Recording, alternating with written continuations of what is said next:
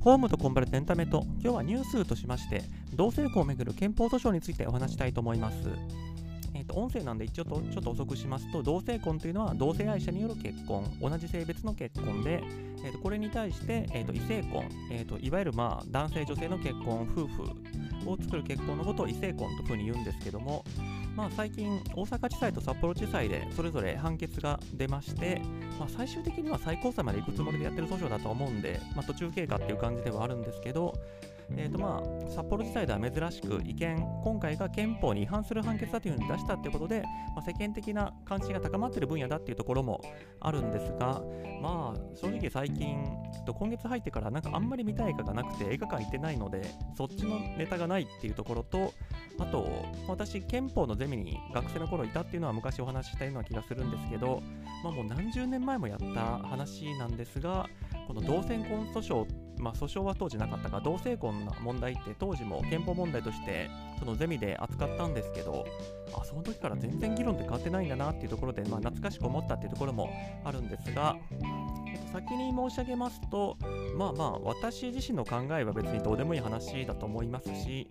あの別にそれを押したくてこの配信をしてるわけじゃなく、あくまで、まあ、それぞれの判決、判断っていうのが法律論としてどうなのかっていうところをお話しするのが今回の、えー、と目的なんですが、まあ、左サイド、右サイド、どっちからも怒られたくないっていう保身もあるんですけども、えー、とこの先お話ししていくところとしましては、まず、えー、と訴訟の法的構成、今回の、えー、とこの憲法訴訟っていうのがどういった争いをしているのかっていうところと、あと、憲法24条1項、まあ、主戦場になっていますのが、この憲法24条1項、まずこの解釈についてはなしして、次に、えーと、平等権に関する憲法14条1項、ここについてのお話をして、あとまあ最後に札幌地裁と大阪地裁でなんで判断が分かれたかっていうところのお話をしていこうかなっていうふうに思います。えーと、細かいことを言うと憲法13条と憲法24条の2項のところもいろいろな謎になってるんですがまあ主戦場さっきも申し上げた主戦場っていうのが24条1項と14条1項だからまあここだけの話でいいのかなと13条とか入れると本当にちょっと話がとっちらかるというか長くなるんで、えー、と今の4つ訴訟の法的構成20憲法24条憲法14条、えー、と札幌地裁大阪地裁の違いってところを今回フォーカスでお話したいなというふうに思います。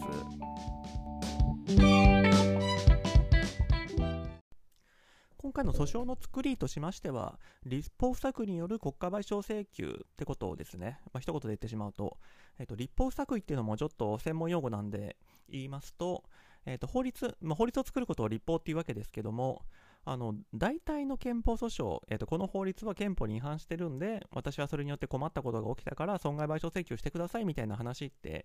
まあ、あの悪い法律があって、それをターゲットにして、えーと、訴訟を起こすっていうのが、まあ、一般的な国家賠償請求、憲法違反に基づく国家賠償請求だと思うんですけども、今回、同性婚問題っていうのは、その同性婚を認めた法律って、まあ、当たり前ですけど、今ないんですよね。こういう場合、本来だったらこういう法律があるべきなのに、それがないことによって私は損害を被ったっていう形の訴訟を提起することになるんですけども、これを、えっと、不作為、つまり、立法をしなかったことによって損害が被った、損害を被ったということで、えっと、立法不作による国家賠償請求訴訟っていうふうにするんですけども、この立法不作による請求が認められる場合っていうのは、これはもうあの認めた例が実際いくつかあるんで、あの最高裁判例としても要件っていうのが固まってるんですけども、まず1つ目が、まあ、当たり前ですけども、その立法がない、その法律が作られてない状態っていうのが憲法に違反していることと。つまり、えーと、憲法っていうのはまあいろんな人権守ったりとか、まあ、いろんな機能があるじゃないですか。で、その憲法の解釈からすると、本当は国としてはこういう法律を作らなきゃいけないんだと。なのに、あの作ってなかったと。これ、つまり、えーと、その法律がない今の状態は憲法違反なんだと。えーと、これがまず1つ目の要件ですね。で、2つ目が、えーとまあ、その不作為、国会が法律を作ってないことについて過失が認められること、まあ、これ究極的に言うと、あの国会、まあ、これは、えーと、国会議員個人個人じゃなくて、その組織としての国会において、あの法律作らなきゃいけないって分かった状態で相当な時間が経過していること、もう具体的にはこういうことをですね、つまり、例えば1年で法律作れるようなものがあるとして、えっ、と、3年経ったのにまだ法律を作ってませんでしたと。ってなると、2年間あの何もせずにほっといたってことじゃないですか。本当はその法律1年で作れるのに3年間何もしなかったってことは。そういった場合において、えーとまあ、国会においてそういった法律を作る義務があるのにそれを無視してたそれを果たさなかったってことで、えー、と損害賠償が認められるとつまり単に、えーと、あ法律ある法律がないっていう状態が憲法に違反するだけじゃ足りないんですねそれに対して国会が、えーと、義務として法律つけなきゃいけないのにずっとほっといたとこの2つが必要ってことですで、これお話しして、まあ、聞いてる方も気づいたかもしれないですけど、現実にはこれ、ほぼ認められることないんですよね。まず1つ目の、ある法律がないことによって憲法違反な状態が生じている。これのハードルがまず相当高いわけです。あの、存在する法律がいい悪いっていうのは言える、言うのって結構簡単だと思うんですけど、あの、本当はこういう法律あるべきなのにそれがないんだって、そんな家庭の話をされても、あの裁判所としてもやっぱり法律ってのは国会が作るもんなんで、国会は本当はこういう法律作らなきゃいけないんだよって言いたがらないっていうところもあって、その意味でやっぱりこの立法不作為、法律がないことが憲法違反なんだっていうことはかなり、ま厳しいっていうのと、あと2つ目のその相当な時間が経過していること、これも相当厳しいんですよね。さっきはあの例え話として、えー、と1年で法律作れるのに3年経ってるからダメだねって言いましたけど、あのこの法律作るのにどれくらい時間かかりますかなんて誰にもわからないというかもう何とも言えないところですし、まあ、実際この立法不作為とか、まあ、立法不作為はともかく国家賠償請求訴訟が認められたのってあの来病の人たちがあの隔離されてたのは不必要に長い期間だったみたいな話でかつてありましたけどあれって30年ぐらいほっといた話で、えーとその意味では、えーと、相当な時間経過してないと裁判所は認めないんだろうなって意味で、やっぱりこっちの点でも、えーと、勝ち目は薄い話なんですよね。ただまあ、これも訴訟の法律論からちょっと離れるんですけど、この手の社会問題を提起するタイプの訴訟、今回、あの原告もあの本当にこの国会賠償請求が認められて、お金が欲しいってやってるわけじゃもちろんなくて、今回、損害賠償請求額って100万円ですけど、別この100万円では弁護士費用とかも全然払えないと思いますし、まあ多分、あの、弁護士さんはそういうの支援してる、そのボランティアでやってる人たちだと思いますけど、なんで100万にしたかっていうと、多分、まあ、地裁に持っていくため、えっと、あんまり金額が少ない、あの、1円とかの名目訴訟にしちゃうと、簡易裁判所に持ってかれちゃうので、それだと、あの、最高裁まで行けないんですね。えー、となんかどんどん話が広がっちゃったんですけども、えー、と日本って三審制、えー、と同じ事件で裁判を3回受けられるんですけど、地方裁判所から始めたら、えー、と地方裁判所、高等裁判所、最高裁判所で3回受けたら最高裁判所まで行けるんですけど、スタート地点が簡易裁判所になっちゃうと、簡易裁判所、地方裁判所、高等裁判所で、高等裁判所で止まっちゃうので、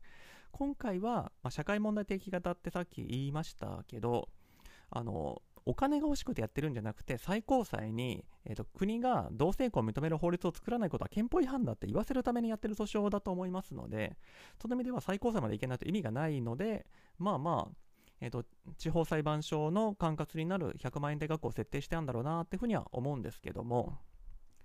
えーと、争点としましては、えーと、憲法24条、えー、とこれについてはまた詳しくお話しますけども、これが結局、同性婚ってものをどう見てるのか、憲法が同性婚というのをどう考えてるのかっていうところと、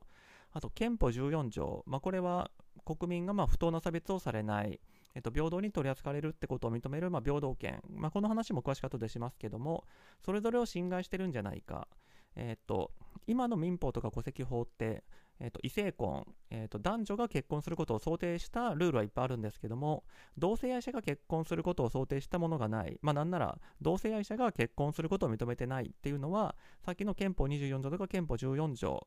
が認めている権利を侵害してるんじゃないか、まあ、これが主戦場になっている訴訟なんですけども、えーと、これも最後また述べますけども、結論的には札幌地裁は、えーとこれは憲法違反であると。えーと、具体的に言うと憲法14条に違反していると。つまり、えーと、今、同性婚っていう制度がないのは、憲法14条が保障している平等権を侵害してるんだと。ただし、時間経過がされてないんだと。国会としては、まあ、まだ議論が、日本における同性婚というのは議論が始まったばっかりで、どういった法律を作るのかっていうのはまだ思案している段階で、まだその途中で、その不合理な時間のけ方をしてないと。つまり、えーと、過失がないというか、えーと、損害賠償を認めるような責任がないんだと、失敗がないんだと。なので、えーと、国家賠償請求訴訟としては負け、えー、と原告の負けですと。ただし、えー、と今の状態が憲法に違反するか違反しないかというと違反するんだと言った。これが札幌地裁の判断ですね。これに対して大阪地裁の方は1つ目の要件、憲法違反であることのところでもうそもそもこれは憲法違反じゃないんだって言った。そこで違いが出ています。つまり、えっと、憲法24条とかにも違反しないし、憲法14条、平等権の観点からも、えっと、異性婚と同性婚の違いっていうのは、平等権を侵害するようなものじゃないんだ。平等に扱われる権利を侵害しているものじゃないんだっていうふうに言ったっていうことですね。じゃあまず憲法24条1項、最初の争点はどういったものなのかというところについてお話したいと思うんですけども、まず、えーと、条文読み上げますね。婚姻は両性の合意のみに基づいて成立し、夫婦が同等の権利を有することを基本として相互の協力により維持されなければならないと。えーと、原告の主張としましては、これは同性婚の権利を認めてるんだと。憲法24条1項っていうのは、えーと、同性愛者に対して結婚する権利を認めてるものなのに、今の民法なり戸籍法の規定っていうのは、同性婚に関する規定がないから、えーと、憲法24条1項を読めば、そういった規定を作れって言ってるのに作ってない国会は義務違反をしてる。だから、えー、と損害賠償をしろと。まあそういうことですね。で、ここの24条1個の読み方っていうところなんですけど、まあ、理理論的には理屈としては3つの見方が考えられるのかなというふうに思いまして、1つ目が今申し上げたような、えっと、同性婚の権利を認めてるんだと、この24条1項は。そういった読み方ですね。で、2つ目が、同性婚の権利についてはこれは何も言ってないんだと。つまり、えーと、両性の合意に基づいて成立するっていうのは、まあ、素直に読めば両、えー、2つの性別があってって言ってるんで、まあ、男性と女性でしょうと。で、男性と女性が合意したら結婚できるって言ってるだけで、同性間、男性と男性、女性と女性が結婚することについて何かルールを作ってるかっていうと、そ何も言ってないんだと。それは憲法24条とは関係ない世界の話だけど、別に作りたかったら作ればと。で、これは、えーと大阪地裁と札幌地裁の立場ですし、おそらくほとんどの憲法学者は同じ立場なんじゃないかなとただまあ憲法学者って他の法律学者に比べると結構思想的に偏ってる人が多いんで、まあ、意外と一つ目の同性婚の権利認めてるっていう立場の人も多いかもしれないですけど、まあまあ、えっと、法律解釈としては多分これが一番素直なんですよね。で、3つ目の同性婚を禁止してるって読み方。つまり、えっと、婚姻は両性の合意の目に基づいて成立しって言ってるんで、逆に言うと、えっと、男性と女性の合意がないと婚姻ってのは成立しちゃいけないんだと、そういうふうに読むってことですね。これは、えー、と今回、えー、と大阪地裁は冒頭ちょっと申し上げました通り、結論として、えー、とこの同性婚を認めない民法なり戸籍法の条項っていうのは、憲法に違反しないんだって言ったんですけども、その大阪地裁でさえ、こんな解釈はないと。同性婚を禁止してるとは到底読めないんだっていうふうに言ってます。まあまあ、えっ、ー、と、この法律、まあ、特に憲法ってすっあの、読んだ方そんなにいないかもしれないですけども、すっごい文章短いんですよね。えーと、法律を解釈するときにどういうふうに読むのかっていうのはもちろんその文言として何て書いてるかっていうのはすごい大事なわけです。ただ、えーと、憲法みたいにすごく文章が短いやつですと文言だけ見てもよくわからないあのよく話題になる憲法9条なんかもあれ読んでも結局どうなのってよくわからないですし今結局 OK になってるその自衛隊置いていいみたいなやつも文言だけ見たってなんか自衛隊がありなのかなしなのかって全然わかんないと思うんですよね。なので、えー、と実際の法律解釈の世界ですと、まあ、いろんな他の事情も参考にするんですけども、立法過程の資料っていうのも重要になってくるわけです。立法過程の資料っていうのは、例えば、えー、と国会で議論している時の議事録ですとか、あの例えば、ある法律ができるまでにいくつかそのドラフトというかあのバージョン違いがあったらそれ読んだら何が起きてこういうふうに変わってたかとかも追っかけたりできるわけですし、まあ、そういう法律を作った人たちが何を考えていたのかどういうことを意図して作ったのかっていうのが、えー、見れば、まあ、その文言でも文字面上見えるだけじゃなくてもっといろいろ分かるってえことになっていくんですけどもじゃあこの24条1項っていうのは、えー、とその議論の背景にどういったものがあったのかっていうところからするとまあ法権制度を否定することが主眼にあったんだっていうふうに言われていますし、まあ、実際そういう資料がいっぱい残っているんですよね。なので、えー、と両性の合意のみに基づいて成立し夫婦が同等の権利を有することを基本としてっていうのは、えー、とこのこれ自体何か言いたいことがあったっていうか、え、ー、と家長、えーと、父親が命令して自分の息子とか娘をその意に沿わない人と無理やり結婚させることを否定しているのが両性の合意の目に基づいて成立し、まあ、許可を与えるでもいいと思うんですけども、えーと、結婚というのは個人でやるものであって、家長なり何なり、その封建的に偉い人、その人のコントロール下でやるもんじゃないんだよってことを明確化したのが、両性の合意のに基づいて成立しであって、夫婦のが同等の権利を譲ることを基本としてっていうのは、あの昔の民法にあったみたいな、夫が、家長が妻なり他の家族のメンバーを支配する、そういうのを否定したっていうものだと。まあまあ、多分これが一番正解に近いんだろうと思いますし、まあ、今の実際の解釈っていうのはこうなってるわけですけども、ただ、えー、とちょっと飛ばしちゃったんですけども、じゃあ原告が言ってる同性婚の権利を認めているっていうのはどういうことなのか。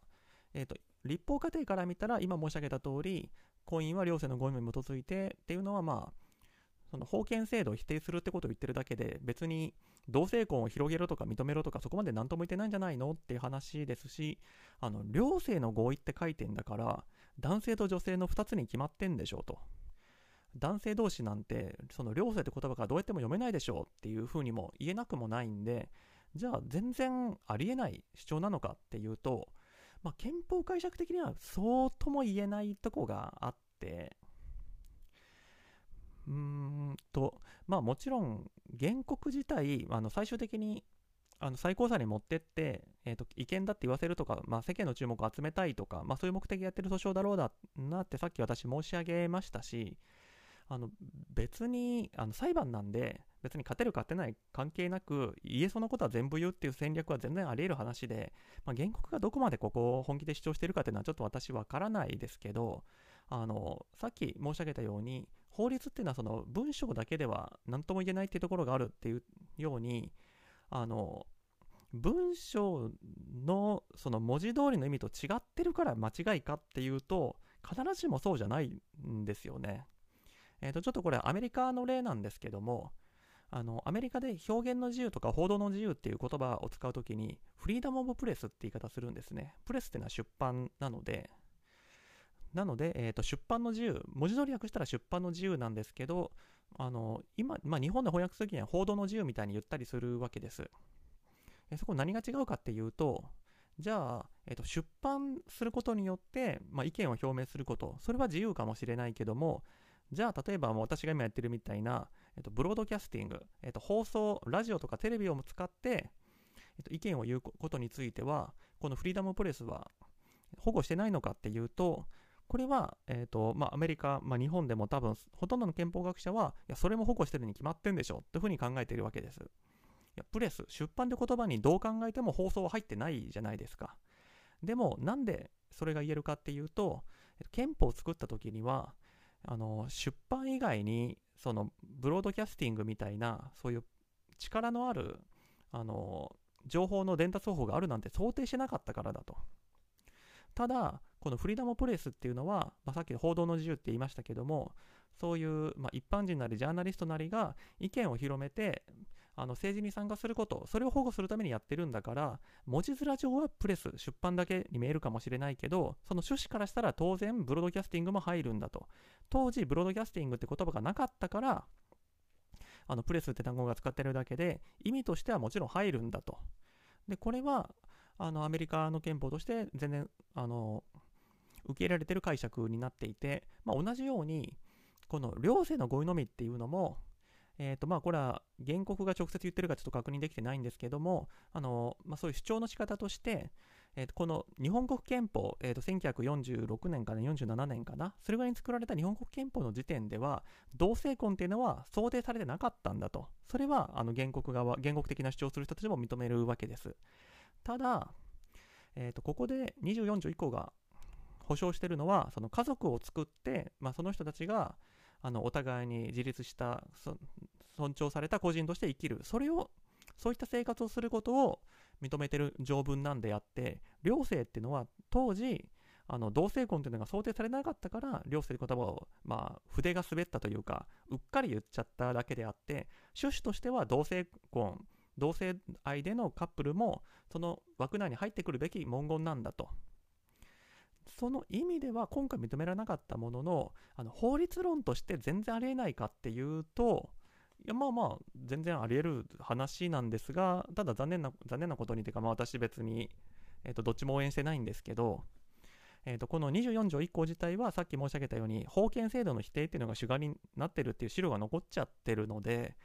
えー、とその家庭生活えーと、男性、えーと、同性だろうが異性だろうがとにかく家庭生活の平穏みたいなのを保護するための条項条項だっていう解釈自体がたちょっと弱い証拠としてちょっと弱いところがあるので、まあ、今回も、まあ、多数派の意見になるところの同性婚の件については何も言ってない条項なんだっていう、えーと、主張が、まあ、採用されたのかなっていうふうに思います。なので、えー、と訴訟としましてはまず憲法24条1項では原告が負けて次に、えーと、憲法14条、平等権の話に移っていくわけです。次の争点が憲法14条、平等権のところなんですけども、えー、と本題入る前にちょっと確認しておきたいのが、えー、と先ほど憲法24条1項に、まあ、今回該当しない憲法24条1項の問題じゃないんだっていうふうに裁判所が言ったというふうに申し上げましたけども一応憲法の条文というかまあ法律学自体がそういう考えなことが多いと思うんですけども24条1項に該当することと14条1項に該当することっていうのはこれは全く別次元の話ってことです。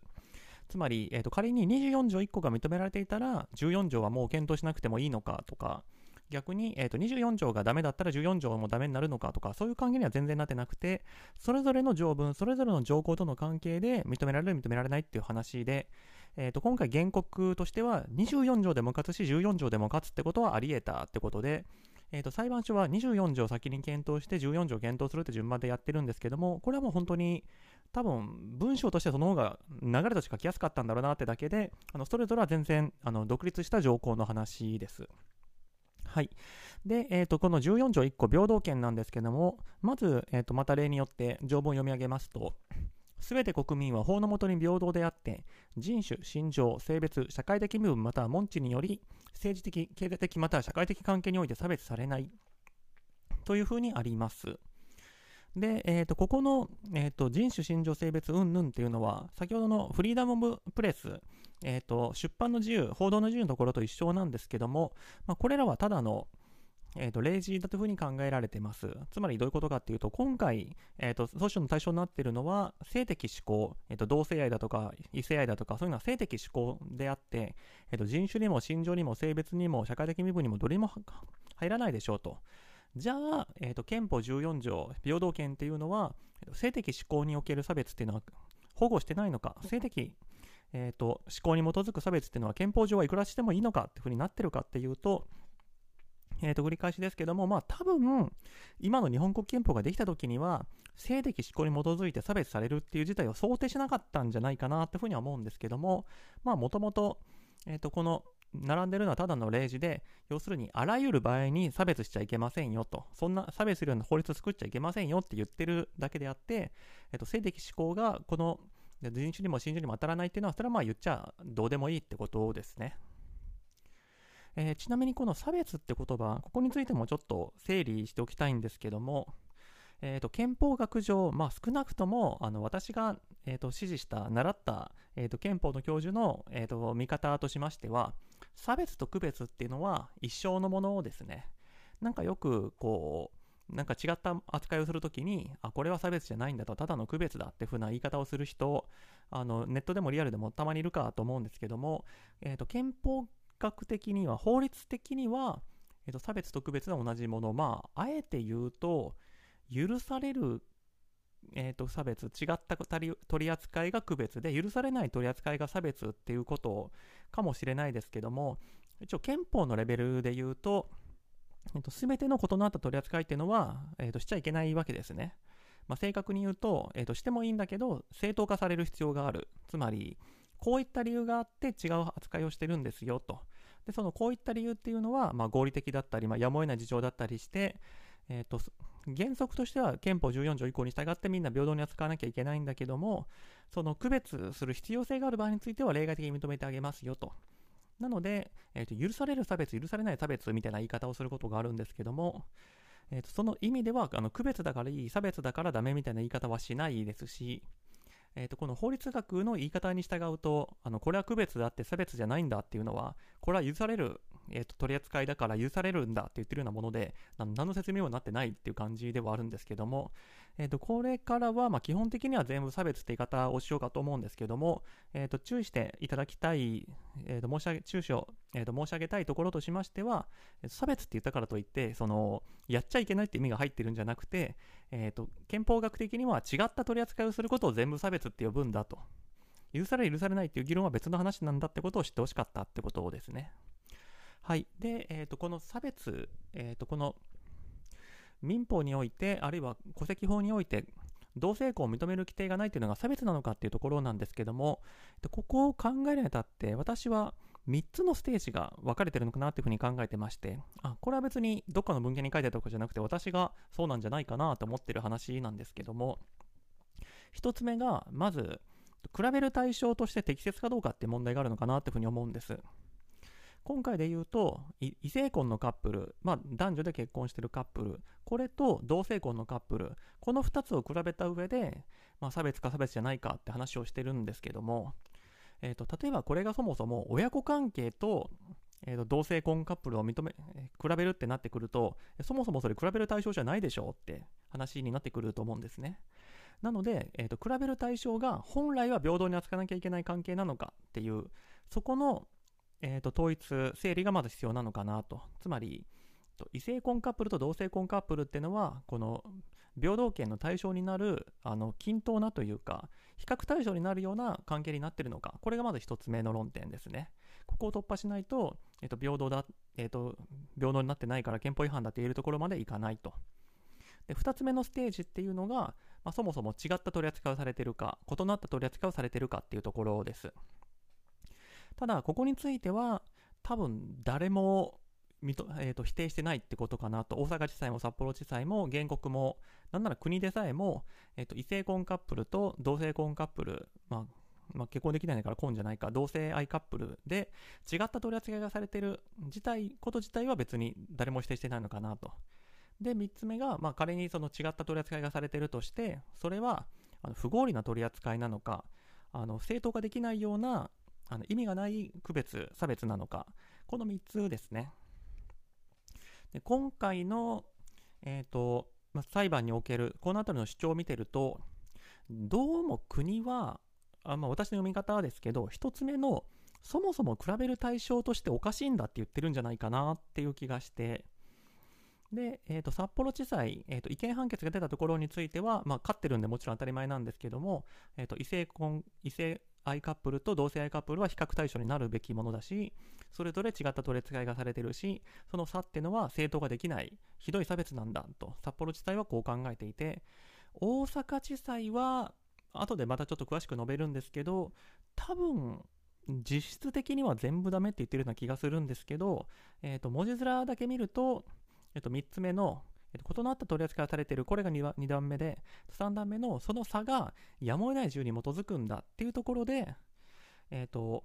まあ、しょうがない取り扱いなんだ、差はそんなに大きくないんだっていう主張で、えっと、憲法14条違反にしてないっていうところなのかなと。で、えっと、話戻りまして、えっと、国の主張、えっと、今回の裁判は国家賠償請求ってなってくるので、まあ、日本各地にいらっしゃるこの、同性愛カップルの人たちが原告で、で、その受けて立つ方、これはまあ国になるんですけども、まあ実際にやってるのは多分検察官だと思うんですが、国の主張はどうかっていうと、まあこれ結構新聞とかでも報道されてたんで、あのご存知の方もいるかなって思うんですけど、まあなんか、そんなん、なんだろう、国際人権団体とかに聞かれても大丈夫なのっていう結構危ない主張をしてるんですけど、国側の主張としては、結婚は生殖を目的とするんだと。生殖、えーと、生まれて増える。つまり結婚というのは子供を作るためにやってるものであって、えーと、異性愛のカップルはその意味では、えーと、結婚することによって、まあ、法的な保護を受けれるじゃないですか。なんか補助金もらえたりとか、まあ、そういうのもありますけど、あのまあ、家族っていう単位としてあの国として認めると、まあ、そういう保護を与える、まあ、そういうまあリコグニションというかそういった意味もあってくるかと思うんですけども、えーと、異性愛カップルっていうのはあの生殖する可能性があるから国としてあの梅を増やせよというか国力の増大につながるから保護してるんだと。これに対して異性愛カップルっていうのは生殖の可能性がないからそういった結婚による保護を必要としないんだと,、えーと、これ言い換えますと,、えーとまあ、国の主張ですよ。国の主張としては結婚っていうのはそういう国民を増やしてくれる大事な作業をする人たちに対して特権的にというか特別に恩恵を与えたものであってそれに当てはまる人だけに与えられる保護なんだと。異性愛っていうのはこれにカテゴリーに入ってない。だから保護する必要がないんだっていう主張なんだろうなとふうに思います。なので、えーと、家族関係っていう単位を軸にしてえ、ー、とまあ、異性愛の家族関係と同性愛の家族関係を比べてあっちとこっちが違うこっちが違うっていうふうに比べること自体国の主張は拒否してるのかなっていうふうに見えるんですよね。その生殖をするカップルの中で差別したらそれは差別かもしれないけども異性、えーと、同性愛カップルではそもそも生殖をしないんだから結婚っていう枠組みで考えること自体がおかしいんだと。まあただこれまあ私自分の意見は言わないと言ったもののまあ、これ散々あちこちの新聞とかでも叩かれるところなんで、そこの紹介っていうところで私の意見じゃないってことにしたいんですけど、いや、その主張無理があるでしょうって思うのは、えっ、ー、と、まあ、一つに、あの、事実に基づいてないんじゃないかっていうところですよね。いや、結婚は生殖を目的とする、まあ、価値観としてそういう価値観があるないはいいと思うんですけど、あの、だったら、生殖可能性がない結婚は禁止する、あるいは認めないっていう帰結にならないとおかしいと思うんですよね。結婚ってのは生殖を目的としてるっていうんだったら絶対生殖しないカップルも中にはいるのでそれはまあ不妊治療中とかそういうのよりも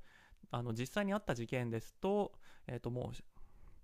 えー、と終身刑、まあ、日本には終身刑はないですけどもあの死刑囚あの池田翔事件とかあったじゃないですか、まあ、死刑囚はまあ出ることなく死んでしまうじゃないですか。その一つの結婚も認めてるわけですし、その、ま、あ、70歳とか80歳とか、もう明らかにもう子供を産めなくなってる年齢の人たちの結婚も認めてるわけじゃないですか。でもその人たちも結婚したってことで法的な保護を認められるってことからすると、結婚は生殖を目的とする制度であるっていうのは、まあ、そこの実態と合ってないっていうのもありますし、あと、歴史的にもそれ違うんじゃないのっていうのが、あの、まあ、今の、えー、結婚制度の大元ができたのって、まあ、明治の民法の時代で、まあ、それが手直し手直しされて現行の民法になっていったっていう順番だと思うんですけれども少なくとも明治民法の時代旧民法の時代は違ったよねと。あ,、あ、の時はまだ江戸時代とかの伝統を引き継いでたっていうのもあるんですけどあの時の結婚って家制度の維持が目的であって子供作ること目的じゃないよねと。あの家督を相続させるために、えーと、子供ができてっていうのもありますけどでも別に養子でも家督を相続させれるってしてたので夫婦が子供を作るために結婚するっていう法制度になってたかえーと、一応区別しておきたいのはあのそういう価値観で法律を作っちゃダメだって言ってるわけじゃないんです。まあまあ今の憲法上認められるかというのは別として。ただ今の民法を作った時にえーと、当時の法律家たち当時法律を作った人たちはそんなことを考えてたかっていうと子供なんて勝手に生まれるもんだみたいな気持ちで作ってたんじゃないのっていうところとあと、まあ、法律の話なんであの文言解釈その文章としてどう書いてるかっていうところからもちょっと無理があるのはさっきの憲法24条1項これもちろんえーと、婚姻は両性の合意のみに基づいて成立し、夫婦が同等のうんぬんって書いてますけども、ところでここで言う婚姻っていうのは、生殖を目的とした関係のことを言うんだよなんて書いてないですし、あの民法の結婚の項目だとか戸籍法のところを見ても、えーと、婚姻というのは、えーと、子供を作る場合を、えー、と主眼としたものであって、えー、と絶対に子供ができない、えー、とカップルであることが分かった場合については、えー、と婚姻届での受付を拒否するようにとか、そんなこと一切書いてないので、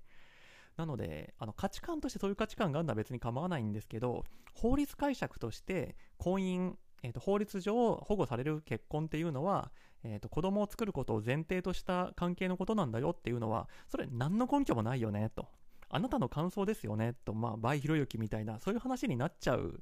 ので、ちょっとこれ主張として無理があるんじゃないか。まあ、価値観としてどうかっていうのは先ほど申し上げました通り、これ、国連人権委員会とかに怒られたりするんじゃないのみたいな、まあ、そういうのレベルのとんでもだってのもあるんですけど、法律解釈としてそれは無理でしょうっていう気がするんですけど、ただまあ、国って結構この主張好きなんですよね。あの、ちょっと話飛んじゃうんですけども、非着出子差別。え、ー、と、着出子っていうのは結婚してる男女の間から生まれた子供で、えーと、非着出子っていうのは結婚してない男女から生まれた子供なんですけども、まあ、これ長い間、えーと、着出子っていうのは、えーと、非着出子の2倍の相続分を持つ、まあ、簡単に言うと,、えー、と結婚してる男女から生まれた子供の方が、まあ、見かけの子というかその非着出子ですね。その人たちよりもあの相続、えー、と親が死んだ時にいっぱいお金もらえるってことをですね。でこれはずっとそれって憲法違反なんじゃないの？とだって子供からしたら親が結婚したとか結婚してなかったことがどうでもいいしと。なのに自分にどうしようもできない理由であの最後もらえるお金が減らされるってそれ差別としか言いようがないんじゃないの？と生まれを呪えってことかもしれないけどもあの生まれた運命というかそういうのによっていろいろ決まっていくこと自体が憲法が禁止しようとしてる差別なんじゃないの？みたいなところがありましたし、まあ、いろんな国であの非着手差別っておかしいよねみたいな話になってきて、まあ、日本もかなり最後の方で最終的に、えーとまあ、その差別解消というか、まあ、2013年の民法改正で着出子と非着出子の相続分は一緒になったんですけどこれについても国、まあ、これも同じように、えーと国国家賠償請求請求、えー、と非着出子の人からあの俺たちはあの相続分半分で着室に比べて半分で差別されてるとあの傷ついてるということで訴訟が起きてるんですけどもこの時の国側の主張としてもいやいや結婚っていうのはねとあの子供を作るためのものであの円満な家庭生活っていうのはえー、と結婚生活をもとにしてそこで子供を産んで育てるっていうのが円満な家庭生活で非着実っていうのはその結婚に基づかない関係で国としてはそれ認めてないんだよと奨励してないんだよと。なので、えー、とそれを実効的にするためにえーと半えーと、相続分を半分にするっていうことをしてるんだよみたいな主張をしていて、まあ、当時もソース感だったんですけどだってなんだろう不倫するような無責任な人はあのこの不倫関係で生まれた子供は相続分半分になってかわいそうだから俺不倫するのやめよっかとか考えないでしょうがっていう、まあそういうツッコミどころもある、あの、言い分ではあったんですけども、ただまあその時からなんか結婚っていうのは、その、家庭を作って子供を作ってっていう関係なんだなみたいなことは言ってたよなって気がして何なんですかねあの検察庁の中にそういう考えを連綿と伝えるグループみたいなのがあって意思相伝的に同じ主張を続けてるんですかね。いや、さっきも申し上げた通り、あの、この結婚っていうのはそういう仕組みであるみたいなことを、あの、法律作るときに言ってた人はいないですし、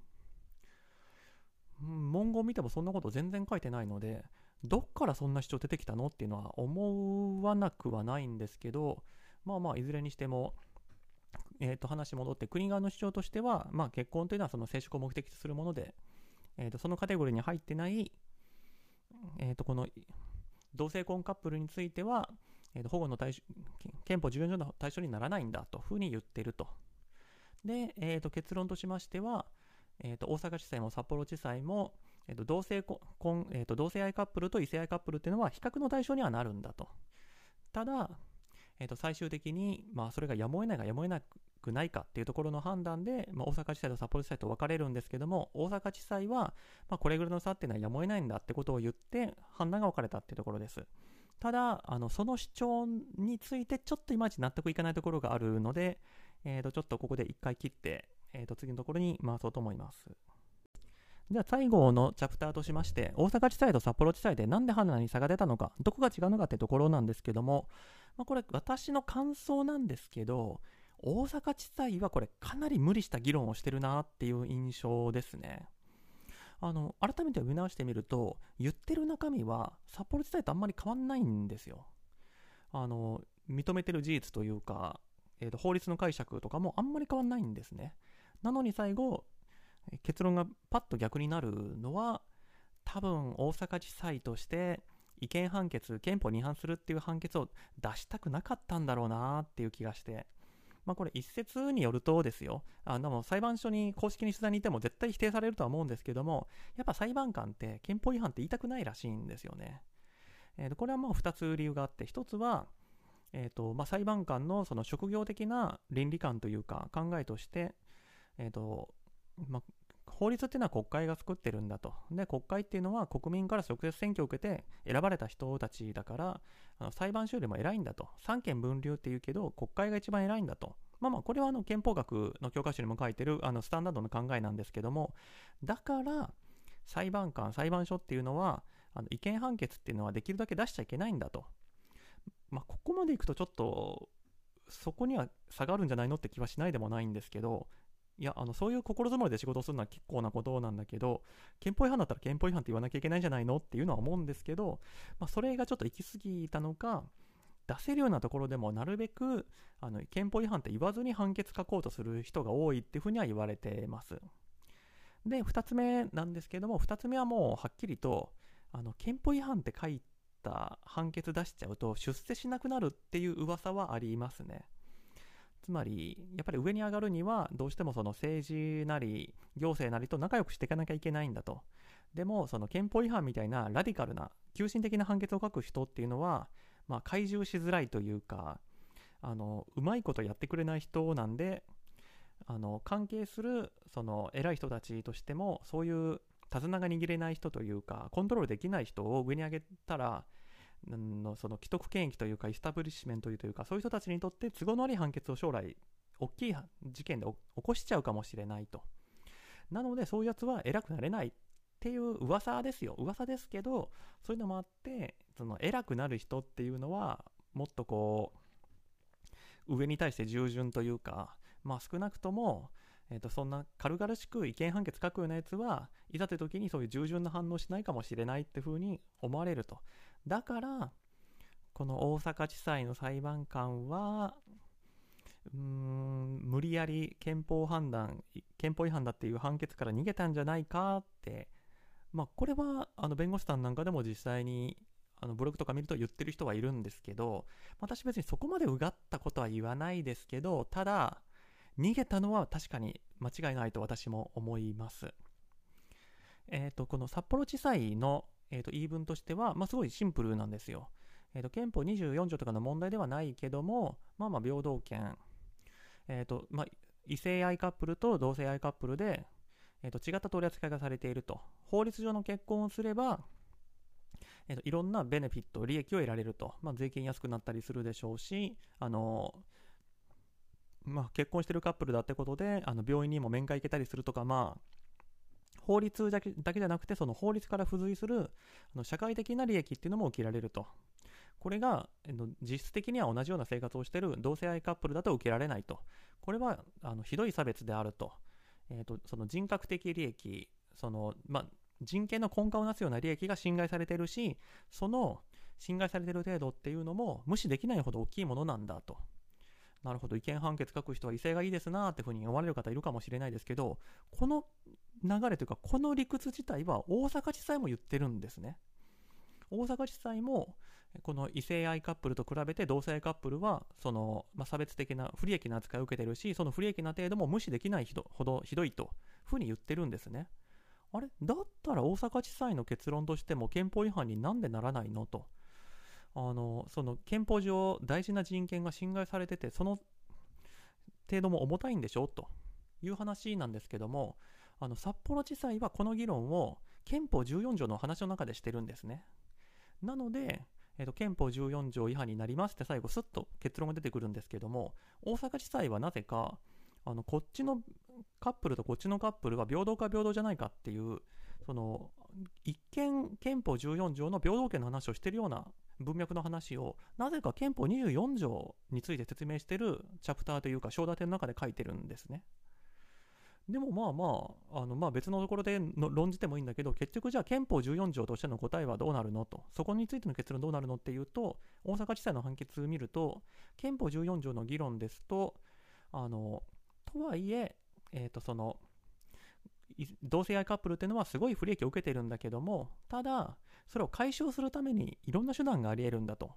今の、まあ、結婚、異性愛カップルがやってる結婚っていう中に同性愛カップルも申し込めると。まあ、今回原告が直接言ってる解決策はこれだと思うんですけども、まあ、それも一つの手段かもしれないけども、あの他のパートナーシップ的なものを作る。まあ、よく引き合いに出されるのはフランスのパックスっていう制度ですけども、まあ、これは同性愛者の人も使える、その、まあ、結婚に似た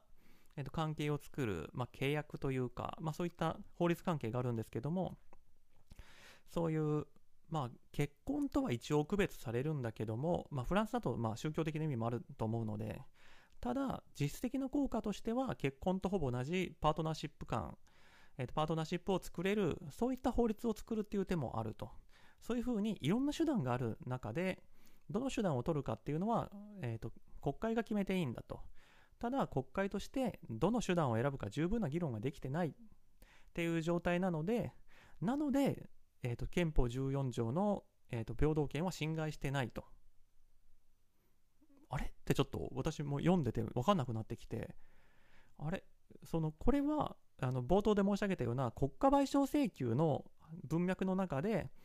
えっと、憲法違反にはなってるんだけども、ただ国会はま裁量があるから、えっとまあ、法律作るまでに結構時間がかかるので、その時間を経過しない限りは損害賠償請求ができないっていう話の中では出てくる話なんですけども、そもそも憲法に違反してるかしてないしてないかっていうのと、あのいろんな手段が考えられるんだから、検討に時間がかかるんだっていうのは別の話なんですね。なので、ここで大阪地裁が憲法14条のところで話してるのって、憲法14条の話としては間違ってんじゃないかと。い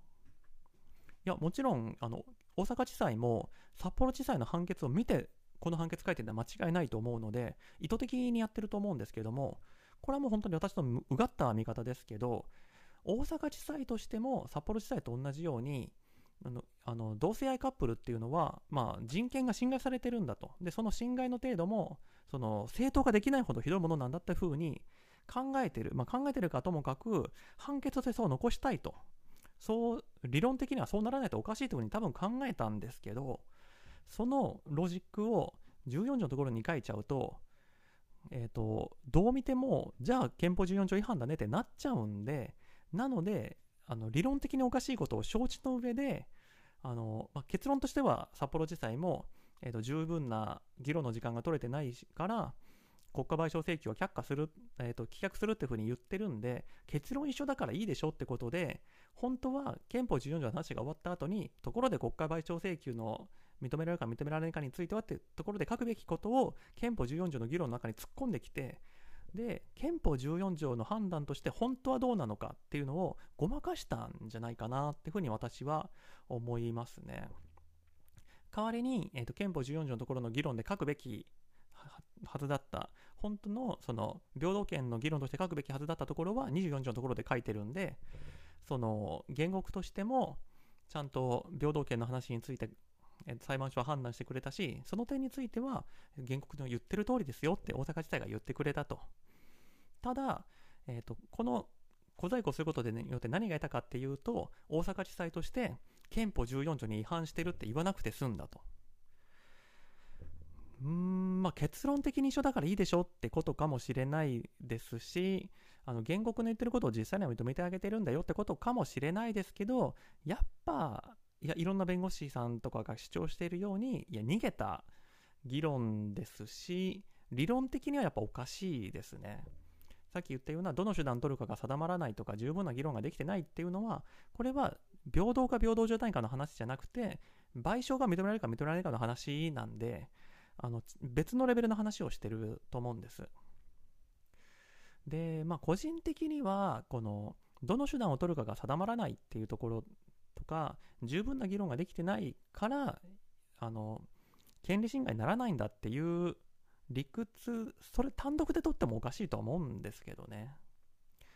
なんですけど、どの手段を取る手段を取るかが定まらないから侵害じゃないって、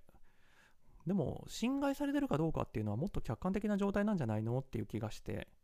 例えば何ですかね、こう、裸になってて、寒い寒いって言ってる人がいるとするじゃないですか。その人にダウンジャケット渡したらいいのか、あの下着渡せたらいいのか、ブランケット渡したらいいのかがわからない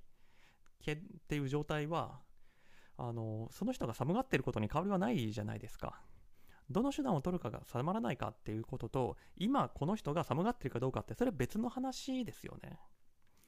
あと、十分な議論ができてないから問題ないっていうのも、あの人権問題についてはちょっと問題がある議論だなって思ってて、だって、えー、と人権侵害されるのって基本的にはいつもマイノリティなんですよ。だから、国会で多数派が取れない。国会で必ずしもあのきちんと議論の場を取ってもらえない。だからそういう状態のことを差別されてるっていうんであって。あの十分な議論がされてないから、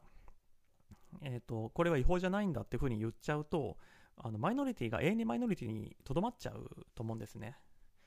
人権っていうのは、まあ、いわば、まあ、一種そのマイノリティを救うためつまり、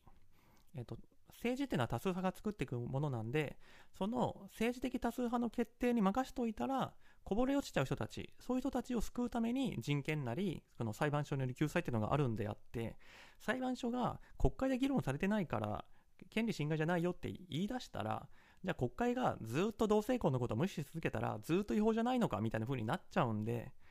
その意味でなんか本当にこれが憲法14条の議論書って正しいと思ってるんだったらあの大阪地裁はちょっとこれ人権って何なのか分かってないって言わざるを得ないんじゃないかなって思いますね。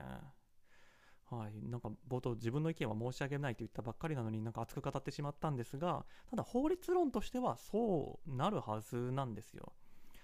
あの理屈としておかしい、えーとまあ、国が言うみたいに国側の主張みたいにそもそもあの同性婚っていうのは、えーと、結婚とか結婚しないとかのそういう枠組みに載せるのがおかしいんだこれは価値観としてどうかっていうのはともかく法律的な理論としては筋が通ってるんですよ。